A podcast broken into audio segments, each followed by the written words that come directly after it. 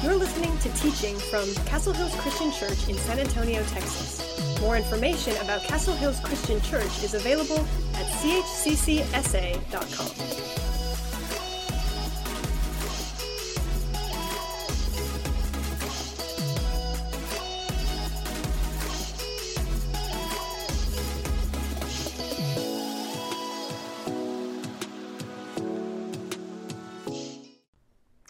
Good morning. How are you feeling? I want you to take a moment. I just want you to share with whoever you're watching this with and maybe even post how you're feeling online right now. Maybe you're feeling a little anxious. Maybe you're feeling a little fearful. Maybe you're feeling at peace. Maybe you're feeling joyful. Maybe some of you are feeling ambitious. You're like, after watching this, I just feel like doing some decluttering. I'm going to go clean out a closet that I haven't touched in years. Last week we started a series called Disruption. And, and we talked about how uh, basically all of our life in some capacity has been disrupted. Our schedules, our jobs, school. We faced a lot of change in a small amount of time. And with change and with disruption comes a lot of emotions. And, emotions are some one of those things that makes some of us cringe. We don't know how to deal with emotions. Emotions are strange things, aren't they? Emotions basically are kind of like the wind, it's unpredictable. Sometimes it's comforting and refreshing. There's nothing like a nice fresh breeze that just kind of encourages you and makes you feel peaceful.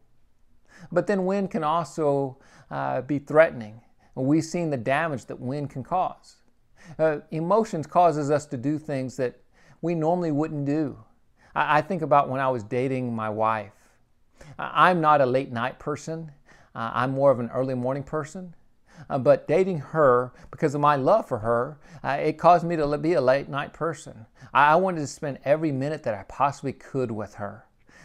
We would stay up till midnight, 1, 2 o'clock. It didn't matter if I had a 45 minute drive ahead of me. I would do anything just to spend a few moments with her. Uh, emotions causes us to do things that are a little bit uncharacteristic at times. And sometimes emotions causes us to do things that are a little out of character. Sometimes we do we say things that uh, we shouldn't say. We get angry. We get frustrated. Uh, we we say and do mean things. Sometimes we act like a two-year-old throwing a little tantrum. We don't understand why we act the way we do at times because of emotions. I, I want to remind you that our God has emotions, that He loves, that he gets jealous, that he gets angry at times, he gets frustrated, he hates sin. And we are made in the image of God, and we too have emotions. And these emotions are actually a gift uh, from God so that we can that we can feel. Without emotions, we would be robots. And because of these emotions, we can have relationships. We can love. We can be generous. We can be loyal. And, and, so there's a great little story in the Bible that we see a bunch of different emotions. In John chapter 11, uh, Jesus is hanging out with his disciples, his close friends, and he gets word that one of his friends, Lazarus, is ill, basically on his deathbed. And instead of Jesus rushing off to, to see him, he waits a couple of days and then he tells his disciples, Hey, we're going uh, to, uh, to Bethany that's outside of Jerusalem. And his disciples said, Whoa, uh, Jesus, I don't know if you remember, but they tried to stone you the last time you were in that area. The religious leaders, the Sanhedrin, you're on their hit list. They, they want to kill you. And, and so you, you see the anxiety, you see the fear that, that they have, the, this emotion that's in them. And then there's one of the disciples named Thomas. You might know him better as uh, Doubting Thomas because when Jesus rose from the dead, he said, Hey, I won't believe until I see the nail scars. Well, in this case, Thomas shows courage. He says, Hey, Jesus, I'll go with you. I- am willing to die for you. I mean, hey, you want to go? I- am there with you. And so Jesus goes to Bethany and, and he meets Lazarus' sister, one of his sisters sisters, Martha, and Martha comes out and greets Jesus and says, Hey, Jesus, if you would have been here, Lazarus, wouldn't have died. I, I know that you had the power to keep him alive. And he has a conversation, Jesus has a conversation with Martha, encourages her, gives her hope, and says, Hey, go back and get your uh, sister Mary. And, and so she goes back and tells Mary, Hey, Jesus is here. And, and Mary darts out of the house, and, and other people are like, Hey, she must be going out uh, to, uh, to see uh, to the tomb of Lazarus uh, to, to grieve some more. And so they start following her. But she sees Jesus and she falls uh, to Jesus' feet and, and she uh, says basically the same thing that Martha says. Hey, if you would have been here, Jesus, my brother wouldn't have died. And again, it sounds a little accusatory, but I really think it's also a statement of faith saying, hey, Jesus, if you would have been here, I know that you would have had the power to heal him. Uh, we've, we've seen you do these different miracles. We know that what you're capable of. And in verse 33, it says, When Jesus saw her weeping and saw the other people wailing with her, a deep anger welled up within him. Uh, basically, the images of a horse snorting in Greek. I mean, like he's not happy. He, he, he's mad because uh, of the pain that death has caused, of the grief that he's seeing his friends experience. It says he was deeply troubled. Uh, and then he says, Where have you put him? And, and they told him, Lord, come and see. And it says, Then Jesus wept. He, he has sorrow, he has this deep emotion of grief. The, the people were standing nearby and, and said, See how much he loved him? Evidently, it, it's pretty obvious Jesus must have loved his friend if he's weeping like this.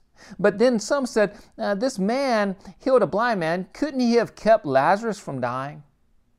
You're always going to deal with people who are going to criticize even in times of trouble, in times of disruption.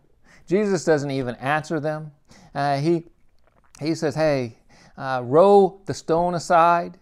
But Martha, the, Lazarus' sister, protests and says, Lord, he's been dead for four days. Now, Jesus has healed other, a couple of other people, but it was shortly after their death. But this has been four days, and, he, and she says, The smell will be terrible. Basically, the King James says, He stinketh like the body's decaying. This isn't going to be pleasant. But Jesus goes ahead and orders the, the rock rolled away, and, and then he prays to God. And, and, and the text is very clear. He's doing this uh, for the people to show that he was sent from God. And he says, Lazarus, Lazarus, come out. And, and then the dead man came out with his hands uh, and feet bound in grave clothes and his face wrapped in a headcloth. Uh, scholars say most likely he didn't walk out, but he was actually hopping out because he had these grave clothes that were binding his legs and his feet. And then Jesus said, told them, unwrap him and let him go. Basically, he had this headcloth on, and hey, he's alive now, and so you need to take that off so he can actually breathe. It's a little little comical here. Like they see him, I think they're probably in shock, and Jesus is like, hey, remember, take off the cloth so he can breathe. Can you, can you picture who would be more shocked? Mary and Martha seeing Lazarus or Lazarus seeing Mary and Martha? And can you imagine the conversation that they had? Uh, the questions that Mary and Martha and the, his friends might have had. Hey, Lazarus, what was it like to be in the presence of God? What was that like? And maybe Lazarus saying, Hey, what did I miss? What was my funeral like? We, we see all of these different emotions in this passage. We, we see grief, we see anger, we see anxiety. And, and when we're going through disruption, these emotions are, are common. And, and I want to encourage you to engage your emotions. I, I read a great little book this week called Untangling Emotions by Jade Groves and Winston T. Smith. And, and, and basically, it was that challenge. Hey, untangle your emotions engage your emotions. And one of the principles that's in this book, it says they say the Bible tells us that our emotions are an expression of what we value and what we love. Our emotions are an expression of what we value and what we love. Let me demonstrate it this way. If you're a grandparent out there and you're watching this, um, chances are that when you see your grandkids, a, a big smile comes to your face. You're joyful. Why? Because you value your grandkids. You think that your grandchild is the best of all time, uh, or your grandchildren. They are the best. They bring joy, they bring a smile to your face. Why? Because you value and you love them. And, and, and so, if you keep on asking that question, a lot of our emotions are an expression of the, of the things that we value and love. And, and sometimes those are positive things, and sometimes when we ask that question, we're led down another path that shows us that maybe there's some things that we value and we love that maybe we shouldn't. Maybe it shows us that we're a, little bit more selfish than what we like to admit. And so, as we engage our emotions, especially in this time of disruption, I, I want to give you three questions. When emotions come on your radar, first of all, I want you to ask, What emotions am I feeling? I want you to identify those. And, and maybe it's several at one time. Maybe it's love, maybe it's jealousy, and maybe it's sorrow, maybe it's anxiety. The second question I want you to ask is What is the real reason that I'm feeling like this? What am I loving and what am I valuing? What, what are those things in my life that I'm loving and valuing? Let me give you an example of this. Let's, let's pretend like my three, three sons, they say, Hey, I'm going to surprise dad and I'm going to go mow the yard. And, so they start mowing and they end up breaking the lawnmower. Maybe they run over a sprinkler head, maybe they run over a root or a rock or something like that.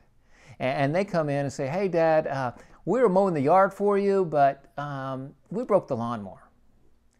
And the emotion that comes up in me is frustration and anger because I'm thinking in back of my head, now I have to fix the lawnmower. I have to see how much damage they did.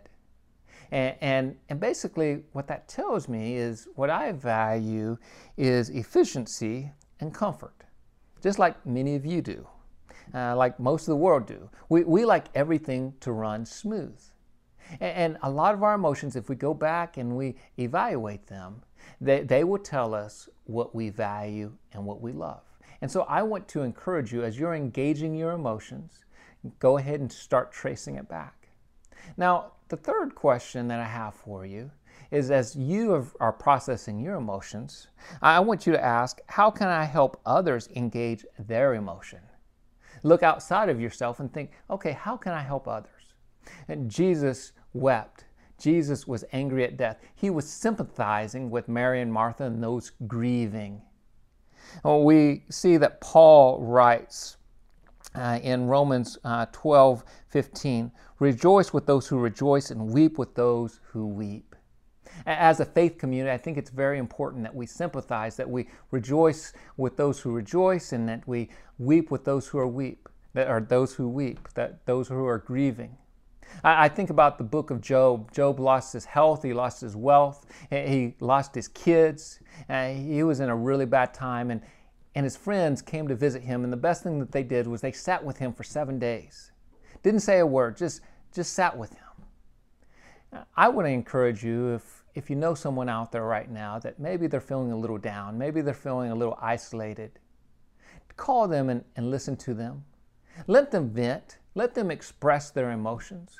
And if you're that person out there that you feel lonely and, and isolated, I want you to know that I'm here. You can contact me in a wide variety of ways. Send me a message. I, I want to listen to you. I want to encourage you. I want to pray with you. Uh, we have a saying at Castle Hills Christian Church it's okay not to be okay. It's okay not to be okay. And, as we're engaging some of our emotions, we're going to have some down days. And, that's okay. Uh, but I want to, to remind you that, that God continues to walk through us, uh, walk with us in the disruption. And so let me pray for you uh, as we continue to uh, engage our emotions. Dear God, I just thank you uh, for giving us emotions, and I hope, or I pray that you would help us as we uh, evaluate those, as we engage those. I, I pray that uh, our, that we can express our emotions in a way that honors you. I also pray that you would be with those who are struggling right now, that you would encourage them. In your precious holy name, Amen.